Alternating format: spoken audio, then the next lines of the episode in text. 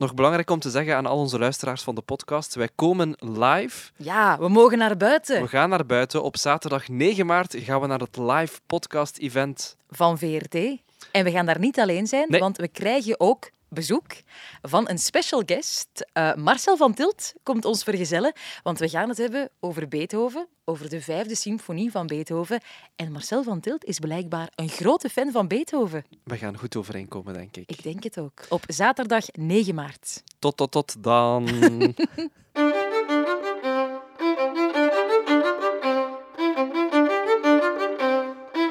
Sander, is jouw stem al een beetje opgewarmd? ik denk het wel, toch? Klinkt het oké? Hallo, Ja. 1, 2, test. Ja. Perfect. Hey, hey. Oké. perfect. Want eh, wie regelmatig naar deze podcast luistert, Hm. weet dat jij graag zingt. Ik zing heel graag. Ik zeg niet dat ik goed kan zingen, maar ik zing wel. Ja, dat zeg ik ook niet. Ik zeg alleen maar dat we jouw zangkunsten, of dus kunsten, laten we even in het midden, al vaak hebben mogen of moeten aanhoren. En dat gaat vandaag niet anders zijn, denk ik. Want ik heb gekozen vandaag voor een echte meezinger. Oh, ik, mag ik, kan ik meezingen? Eh, eh, misschien als jij je beste Frans eh, bovenhaalt, misschien. Want we gaan het vandaag hebben over een van de bekendste aria's ooit. L'amour est un oiseau rebelle uit de opera Carmen van Georges Bizet. Zalig.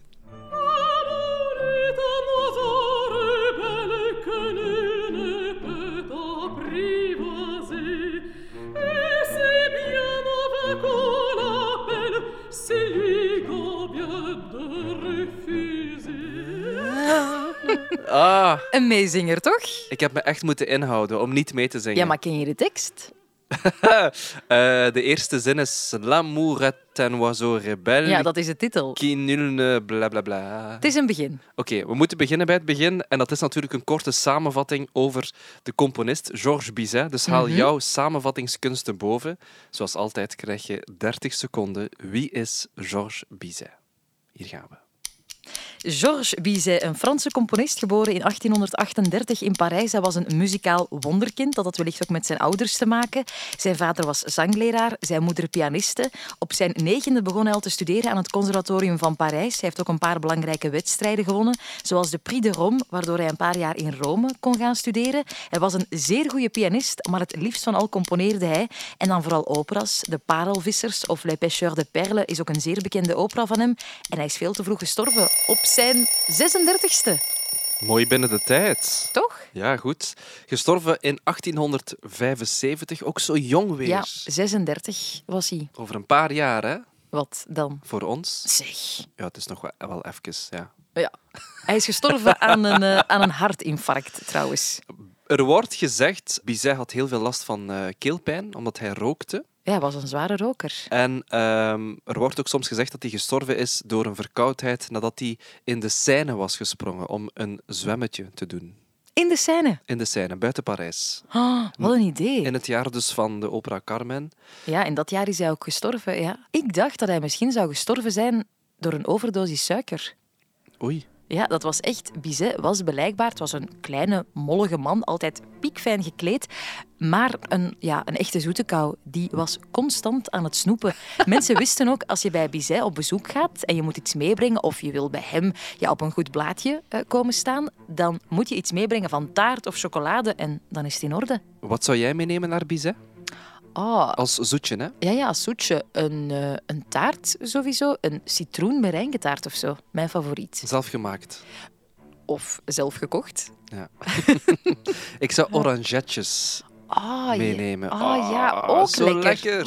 Mm, misschien moeten we dat gewoon eens voor elkaar meebrengen. Oké, dat is goed. Maar dus jij en Bizet, ik heb het gevoel, jullie zouden wel heel goede vrienden kunnen zijn. Hè? Wij zouden besties zijn geweest. Sander, gewoon samen heel de dag dessertjes eten. Maar helaas, Bizet leefde in een andere eeuw, de 19e eeuw, de eeuw van de romantiek. Heel veel romantische componisten die we vandaag kennen uit die periode. Bizet was een heel goede pianist. Eh, Mhm. als pianist had hij eigenlijk ook wel best veel geld kunnen verdienen. Maar blijkbaar lag zijn hart dus toch wel ergens anders. Ja, bij het componeren en dan vooral bij het theater. Hij heeft ooit gezegd, ik ben niet gemaakt voor symfonieën. Ik heb het theater nodig. Dus toen is hij operas beginnen schrijven. Mhm. En wie tegenwoordig Bizet zegt, Ja. denkt toch alleen maar aan operas. En dan vooral aan een opera over een Spaanse femme fatale. Carmen? En dit is dus haar entree in die opera. Ja, dit is de eerste aria die zij zingt. Maar wat een entree. Ja.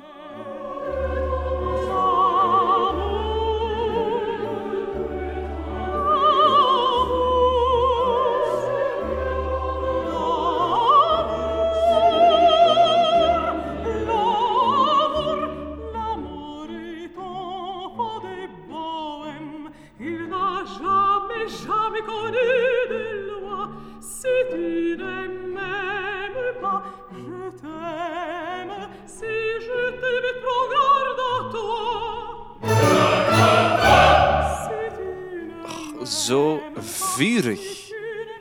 Ja. Ik Oei, was eigenlijk... Alles oké? Ja, ik was eigenlijk nog altijd aan die citroentaart aan het denken. Ik heb honger, denk ik. Ja, maar kom, wat een entree. Ja. Zonder taart, maar met een fantastische melodie Ja, ook. het is, het is wel echt een entree. Ze trekt meteen alle aandacht naar zich toe. Een grote flirt. Ook die melodie is bijna een verleiding. Zo... Na, na, na, na, na, na, na, na. Chromatisch dalend. Dus als je aan de Jij piano zingt het zit... ook heel verleidelijk, hoor, Ja, Sander. dat is ook door te kijken. Hè. Als je denkt van... Ja, Met ogen, hè, moet je ja. zingen. En dus die, die chromatisch dalende melodie. Oh, Dus- Wat een chromatisch... Moet ik het alarm hier al meteen... Nee, eh, we gaan het zo laten, maar het is dus eigenlijk als je aan de piano zit, je gaat elke toets af dalend naar beneden. Dus eerst eh, een, een witte toets, bijvoorbeeld de re, en dan de zwarte toets, do kruis, dan gewone do, Dus die ga je allemaal af Ja, ja, ja, Een chromatisch dalende melodie. ja. Heel herkenbaar voor L'amour est un oiseau rebelle. Ja, het werkt. En dat is nu zo zot, want Carmen is nu een van de bekendste operas, vooral dankzij deze aria. Maar toen het werk in première ging, in Parijs was dat, in 1875, dat was één groot fiasco. Kijk, dat verwondert mij niet. Nee? Want je hebt toch heel vaak in de muziekgeschiedenis dat meesterwerken vandaag in hun tijd ja, een flop waren. Ja, misschien dat het publiek er gewoon toen nog niet klaar voor was. Nee. Maar wij wel. Wij zeker wel. Ik ben vooral klaar voor het verhaal. Beginnen bij het begin. Waarover gaat die opera Carmen van Bizet? Wel, de opera is gebaseerd op een novelle van de Franse schrijver Prosper Mérimée. En het verhaal speelt zich af in Sevilla, in Spanje. Eh, op een druk plein waar je aan de ene kant een sigarettenfabriek hebt en aan de andere kant een kazerne. En elke pauze staan de soldaten van de kazerne een beetje te flirten met de vrouwen die in de fabriek werken. En zo ontmoet op een dag Carmen, een vrijgevochten vrouw, eh, sergeant Don José. En Don José die heeft eigenlijk al een vriendin, een lief meisje op het platteland. Maar daar trekt Carmen zich natuurlijk niks van aan. Zij begint hem ja, te verleiden, zij begint te flirten als een echte femme fatale. Maar wanneer hij eindelijk toehapt, ja, is het al te laat, want Carmen die is ondertussen al verliefd geworden op iemand anders, op een stierenvechter, Escamillo. En Don José die is zo jaloers dat hij begint te vechten met die Escamillo. Carmen zet de twee mannen ook een beetje tegen elkaar op. En op een gegeven moment, in een moment van pure wanhoop, sorry, kleine spoiler, eh, ja, neemt Don José een dolk en vermoordt hij Carmen. Hij vermoordt Carmen. Ja. Ik zou denken dat de twee mannen elkaar iets aandoen. Dat zou als- ik dus ook denken. Maar Don José die vermoordt Carmen. En misschien wel omdat hij zoiets heeft van... Ja, maar als ik Carmen niet mag hebben, dan of kan niemand. hebben, dan niemand. Het is wel echt zot in die opera hoe hard Carmen flirt met iedereen. Oh, de hele tijd. In elke situatie, want op een bepaald moment belandt ze dus in de gevangenis. Ze Ja. had een eh, relletje veroorzaakt, ze werd meegenomen. En zelfs daar, hè, Clara, in de gevangenis... Stopt ze niet. Nee, dus ze begint te flirten met de bewaker. En ze zegt, hey, ik ga af en toe naar Sevilla en ik ga daar soms naar mijn vriend Lila Spastia. En wij drinken daar veel en wij dansen daar veel en wij zetten daar de bloemetjes buiten. Ja hoor, de bloemetjes.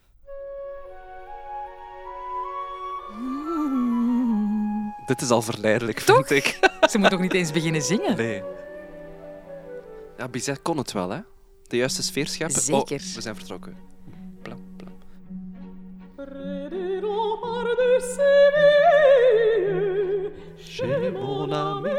Spastia. Echt goed, hè? j'irai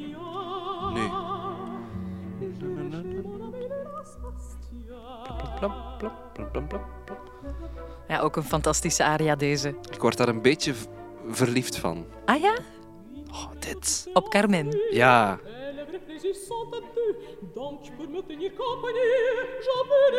Ja, ik denk, ik zou goede vrienden kunnen geweest zijn met Bizet, maar toch ook met Carmen, denk ik. Omdat jij ook zo goed kunt flirten, of nee, nee? ik zou er veel van kunnen leren. Maar nee, om de bloemetjes te gaan buiten zetten. Ik denk, je hebt vrienden voor alle verschillende situaties nodig in je leven. Ja. Mensen die goed kunnen luisteren, mensen met wie je graag op reis gaat.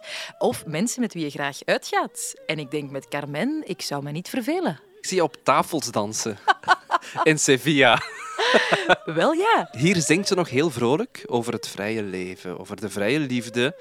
Maar ze weet natuurlijk nog niet wat er haar te wachten staat. Hè? Nee, voor haar heeft het verhaal geen happy ending. En dat was nu net een van de problemen waarom de première zo'n fiasco was. Want wanneer Don José Carmen vermoordt, dat wordt zeer expliciet getoond op het podium.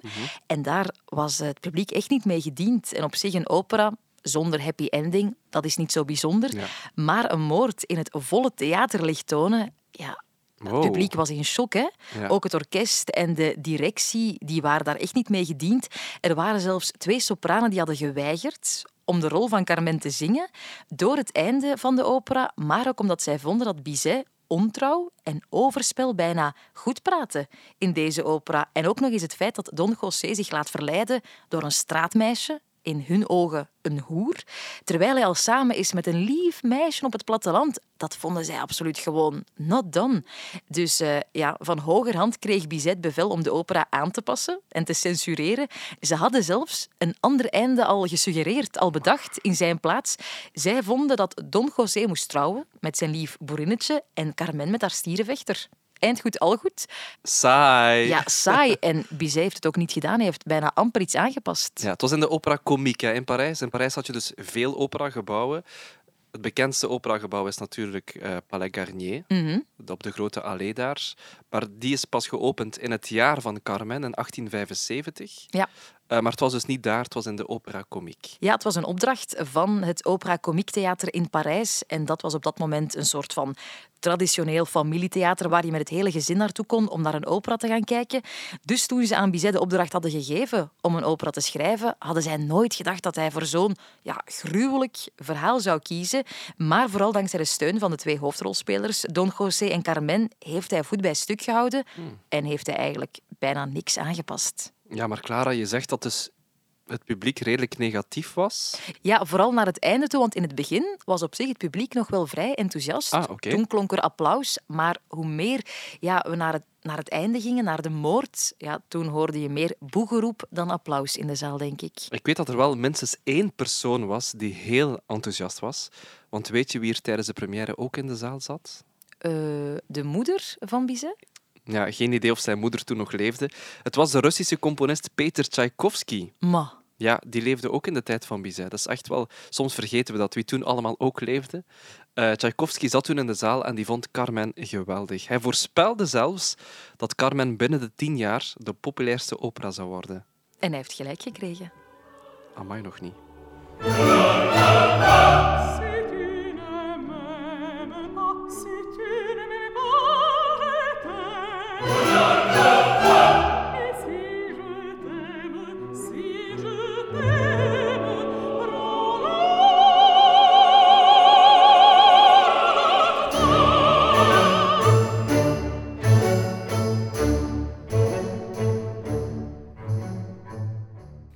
Dus Tchaikovsky was enthousiast, Mhm. maar hij was zeker niet de enige. Ook componisten zoals Brahms. Brahms. Ja, Brahms, die leefde Ah, toen die ook leefde nog. ook, ja. Wagner, Camille Saint-Saëns, eh, die waren echt onder de indruk hiervan. Hè. Dit hadden ze nog nooit gezien, nog nooit gehoord. Dit was een nieuw soort opera-genre dat later ook de naam kreeg het verisme. Oei, oei, oei, oei, oei. Ja. Dat had ik al door. Het wat? Het eh, verisme is een eh, operagenre waarbij het niet gaat om goden, prinsen of prinsessen uit de mythologie, wat vroeger wel vaak het geval was, maar het gaat om echte mensen met echte emoties, echte problemen ook, waardoor het publiek er zich ook veel meer in kan herkennen. Misschien was dat ook een beetje het probleem, dat het niet meteen een succes was, omdat het misschien gewoon te dichtbij kwam Te confronterend. te confronterend was. Ja. En eh, Carmen was een heel goed voorbeeld van dat verisme. Het was de eerste realistische Franse opera. Ja, het was een heel herkenbaar verhaal, of toch gewone mensen die op de planken stonden in het verhaal. Eh, en ik kan me ook wel voorstellen, want soms is het ook gewoon raar, vind ik, dat alles gezongen wordt. En dan als we bijvoorbeeld als dit nu een opera zou zijn en we praten over hey Clara, we zijn bezig aan de nieuwe podcast, maar ik heb een beetje honger. En dan plots begin jij te zingen. Ik heb zin in een citroentaartje, als het kan. Of twee, drie, vier, vijf, zes. Wow. La, Dat was met een chromatisch dalende Ah, melodie. Maar als het Fantastisch. over eh, taart gaat, Sander, dan kan ik een hele opera schrijven voor jou. Dit is een primeur. Ik heb jou nog nooit horen zingen Nee. in de podcast. En zelfs buiten Ja, maar dat is omdat jij altijd zingt. Oké, we hebben het nu al de hele tijd over L'amour est un oiseau rebelle, Mhm. gezongen door Carmen, haar grote entree in die opera. Maar er zit echt ook nog een kanonhit in. Ja, er zitten verschillende hits in. Van die Escamillo, wie was die nu ook De alweer? stierenvechter. En die eh, doet ook even een Showke. Zeker. Toreador, garde. Toreador, toreador.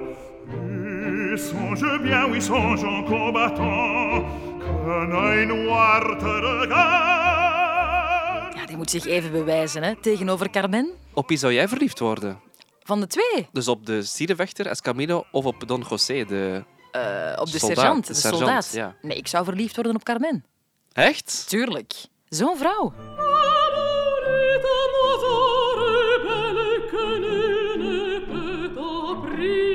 Dan gaan we nog eens terug naar jouw geliefde Carmen, want L'amour est un oiseau rebelle. Ik moet toegeven, ik ken alleen maar het begin van de tekst. dus de liefde is een rebels vogeltje, maar wat zingt ze nu precies? Ja, l'amour est un oiseau rebelle que nul ne peut apprivoiser. Dus inderdaad, de liefde is een rebelse vogel die niemand kan temmen. Smeken of dreigen heeft geen zin. In de liefde bestaan er geen wetten. En ze zingt ook nog, als jij van mij houdt, dan hou ik niet van jou. Oh, Maar als ik van jou hou, let dan maar goed op. Si je t'aime, prends garde à toi. Let dan maar goed op. het is een beetje hard to get zijn, hè? Ja, zeker. Dat kon ze.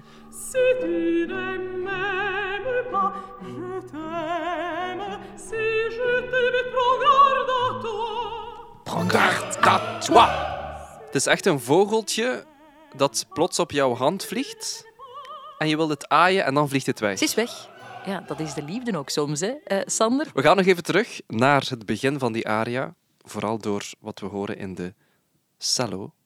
Pam, pabam, pam, dit.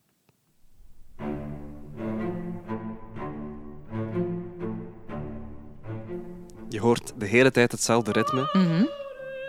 Het is het ritme van de habanera. De habawat. Nee, een habanera. Het, het, het zegt mij iets, maar wat is het nu weer? Wel, er is een stad die klinkt als habanera. Eh, Havana. Havana, ken je? Ja, ben er ooit geweest. Echt? Ja, lang geleden, maar ja, toffe stad. Heb je daar ooit dit ritme gehoord? Eh, dat herinner ik mij nu niet meer. Ik eh, herinner mij wel dat ik daar een lekkere eh, mojito heb gedronken. Het gaat hier weer over taart en mojito. Oké. De habanera is een dans uit Havana, uit Mhm. Cuba. Ook een Spaanse dans. En hoor je ook soms terug in de Argentijnse tango-muziek. En het is ook vooral een dans die Georges Bizet heel goed kende. Want er was een eh, tijdgenoot van hem, die heette Sebastián Iradier. Nog nooit van gehoord. Spaanse componist, tijdgenoot van Bizet. En eh, Bizet hoorde plots deze muziek. Babam, bam, bam, babam. Amai, maar dan moet je wel goed luisteren. Blijf vooral luisteren, want er is ook nog iets anders wat enorm opvalt. Ah, ja, schitterend. maar dit is gewoon... Dit is L'amour est un oiseau rebelle, maar het bestond al. Jij wist dat. Ik wist dat. Sebastián Iradier. Het heet El Arreglito. En wij maar denken dat Bizet dit heeft geschreven. Het grappige is, Clara, Bizet dacht dat dit een oud Spaans volkslied was. Dat hij mocht pikken en mocht gaan recycleren dat in toch, zijn dat opera. toch ergens eh, onder het stof lag en niemand deed daar iets mee. Maar plots zei er iemand, eh Georges, eh, dit nummer is eigenlijk nog maar tien jaar geleden geschreven. Ah. En jij gebruikt het nu al in je nieuwe... Hier, maar prends garde à toi. Ja, na na na na na. En dan? Toen heeft hij een kleine notitie gemaakt bij de partituur en gezegd van...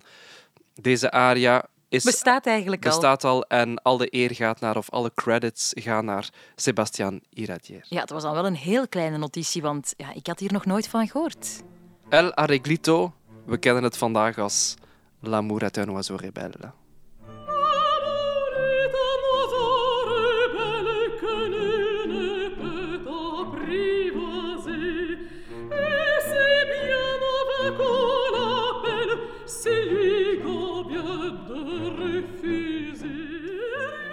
Dit staat toch wel op het lijstje van de cover is beter dan het origineel, toch? Maar ik ben wel blij dat ik het origineel nu eens heb gehoord. Ik snap het ook wel. Het heeft iets sensueels, iets exotisch. Maar ja, het publiek zag dat toen toch wel anders. Ja, het is verleidelijk, maar het kan natuurlijk ook snel vulgair worden. Hè? Ja. Dus daarom is de casting heel belangrijk. Carmen is een rol voor een dramatische mezzosopraan. En die moet gewoon heel goed de grens bewaken tussen dat verleidelijke en het vulgaire, want dat mag het nooit worden. Mhm. Het is flirten met de subtiliteit. Inderdaad. Goed, de première was een ramp, dat weten we nu al, 1875, toen hij gestorven is, Bizet. Ehm, het publiek was in shock, maar wanneer is Carmen dan zo'n succes geworden? Want het is nu een van de bekendste opera's die we hebben. Bizet heeft dat succes jammer genoeg nooit zelf meegemaakt, want hij is gestorven vlak na de 33e uitvoering, door dus misschien in de scène te springen. Dat zullen we nooit weten. Even later is de productie ook van het podium gehaald en het is pas in Wenen, een half jaar later denk ik, dat de opera uiteindelijk zo succesvol is geworden door een zekere Ernest Guiraud. Dat was een vriend van Bizet. En die heeft een paar bewerkingen gedaan. Die heeft bijvoorbeeld de gesproken dialogen, waar we het al over hebben gehad, die heeft hij vervangen en die heeft daar gezongen dialogen, gezongen recitatieven van gemaakt. En hij heeft er ook een paar dansscènes aan toegevoegd. En dat werkte. Toch zeker in Wenen, want daar is Carmen echt uitgegroeid tot een succes. Een jaar later was de opera ook bij ons te zien, in de Munt in Brussel. En daarna is Carmen op tournee vertrokken, ook nog naar Amerika. En het was gewoon een hit. Dus misschien was Parijs gewoon niet de juiste stad eh, om te beginnen en Wenen plots wel. Ik kan me wel voorstellen, zo'n exotische opera over een Spaanse vrouw Dat dat in Wenen beter aanslaat. in het Frans en weer zo'n spektakel, want die Guiraud heeft er echt een, een grote show van Ja, gemaakt. met dans en dan nog meer die gezongen dialogen, zeker. Maar acht jaar later zijn ze wel teruggekeerd op hun stappen en hebben ze teruggezegd van we gaan terug de originele versie van Bizet uitvoeren. En dat is nu ook een voorwaarde. Ja. Wanneer een operahuis eh, Carmen wil programmeren, dan moeten ze ook de originele versie van Bizet brengen met dus die gesproken dialogen. En met het niet happy end. Nee, met het niet happy end.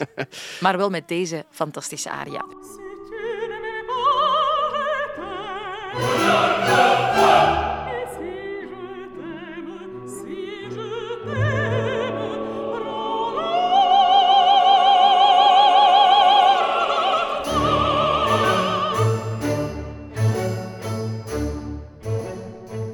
Prends garde à toi, want we zitten aan het einde. Ja, Ik heb zin in een samenvatting. Ben je er klaar voor? ik denk het wel. 30 seconden et on y va. L'amour est un oiseau rebelle van Georges Bizet uit de opera Carmen. Een vurige Spaanse vrouw die iedereen verleidt als een rebels vogeltje, zeker wanneer je niet op haar verliefd bent. Bizet was 36 toen de opera in première ging. De première was niet echt top. Het begon goed, maar als Carmen gedood werd op het podium, veel protest. Na zijn dood is de opera herwerkt, werd dan wel een succes. Uiteindelijk ook weer de originele versie. En let vooral ook op de habanera in de aria, het ritme van een Cubaanse dans, waar Bizet de inspiratie haalde bij een tijdgenoot, Sebastian Iradier. Wow. Hey, Mar! Uw samenvattingskunsten zijn beter dan uw zangkunsten. Ik wil wel weten welke zangkunsten moeten wij beluisteren, de beste uitvoering. Eh, ja, Maria Callas heeft een Hmm. legendarische opname gemaakt, maar ik ben ook grote fan van de opname van Elina Garanca, een eh, mezzosopraan uit Letland. En dat is echt ja, de perfecte Carmen. Zo sensueel en verleidelijk, een prachtige stem. Dus eh, ik zou voor haar kiezen. Ik zou kiezen voor een Belgische muzikant. Iemand die ook een versie heeft gemaakt van Carmen Stromae. Oh, de Twitter, juist. En was ook de Twitter. Ah, ja. Het Twittervogeltje. Ja, dit is ook wel echt een geweldige versie. Kom, we kiezen hiervoor. Bye bye, Bizet. Bye Ja, als, bye, hij mag, als, hij, als hij mag pikken, dan mag Stromae dat ook doen. Ja, dat is waar. Volgende week geen Stromae. Eh, nee, wat dan wel, want dan is het weer jouw beurt. Opnieuw een Franse componist. Oké. Iemand die alleen maar witte dingen at. Dus geen citroentaart? Een beschimmelde citroentaart misschien. Of met heel veel merenk. En hij bespeelde een instrument met witte en zwarte toetsen. Oké, Sander, ik heb honger. Tot volgende week. Tot volgende week.